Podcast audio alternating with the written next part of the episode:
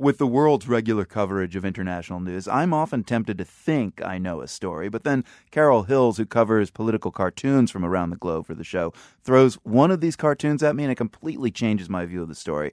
Carol, you've come across a great example of this from Bangladesh. Yes, it's Bangladesh, and it's a complicated story, but it's worth telling. What happened was I came across a couple of political cartoons that depicted hanging and I couldn't figure out what was going on. And I read the news, talked to some Bangladeshi bloggers, talked to some cartoonists. And it's all about a war crimes tribunal in Bangladesh and the sentences that are being meted out. And what's interesting is this is a war crimes tribunal for Bangladesh's War of Independence, which happened 42 years ago. Wow, a trial now for violence that's 40 plus years old. What took them so long? Well, turbulent politics, as we all know from reading about Bangladesh or hearing about it over the years. It's amazing that that war of independence, just nine months, but the amount of carnage was extraordinary. It's just this kind of cross that Bangladesh bears. It's this scar on them and something that just infuses everything about Bangladeshi politics. And the accepted figure for how many Bangladeshis died is 3 million. Mm. Some people dispute that, some scholars and researchers, but that's the figure that Bangladeshis passionately believe. And the people being tried in these war crimes tribunals, which are going on now, are Bangladeshis who sided with Pakistan and did not want to become an independent Bangladesh.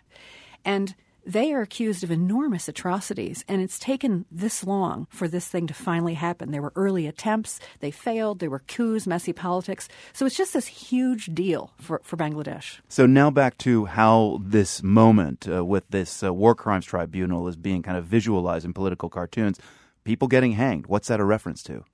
It's a reference to the fact that the War Crimes Tribunal started giving out sentences of life in prison and this this spontaneous movement in a square in Dhaka called Shahbag Square, these bloggers, these political cartoonists. That's the Bangladeshi capital. Bangladeshi capital, secular types, and then older people, younger people, but people who passionately believe that Bangladesh has to give stiff sentences and these people have to hang.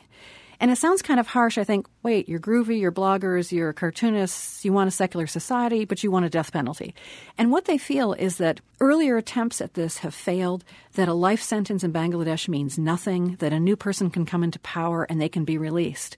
So, because it's such an enormous thing in the Bangladeshi psyche, these war crimes, these atrocities, they, they feel that justice is for these perpetrators to be hanged. So, are the political cartoonists in Bangladesh kind of pointing out the irony of these peaceful protesters asking for these people to get hanged, or are the political cartoonists themselves also saying these people need to hang? The latter. And I spoke to the political cartoonists and the bloggers, and I kept saying, from our vantage point, this kind of looks creepy. And they say, oh, no, no, no, no. So they don't really see the irony unless it's brought up to them. And then they sort of get it, but they feel like this would be justice moving forward. So it's the protesters who want some of these defendants to hang. It's also the political cartoonists. Absolutely. And the bloggers and many Bangladeshis. And the pushback comes from the Islamist party in Bangladesh, who still holds a lot of sway. It was members of this Islamist party who were the collaborators with Pakistan, and many of the war criminals were members of this Islamist party. And so they've been pushing back, this Islamist party, accusing bloggers, political cartoonists, all these sort of peaceniks out in the square in Dhaka of being anti Islamist and trying to stoke that kind of anti Muhammad stuff. And members of the Islamist party are rioting. So it's it's a complicated mess. It's hard to convey, but I can't say enough how much of a watershed moment this is for Bangladesh. When you speak to Bangladeshis, they feel like this is really really important what's going on. Once again, the cartoons and Carol Hills turn my head around on the story, and you can see a slideshow narrated by Carol of Bangladeshi cartoons that comment on the War Crimes Tribunal and the continuing violence in Bangladesh. That's at theworld.org. Carol, thanks as always. You're welcome, Marco.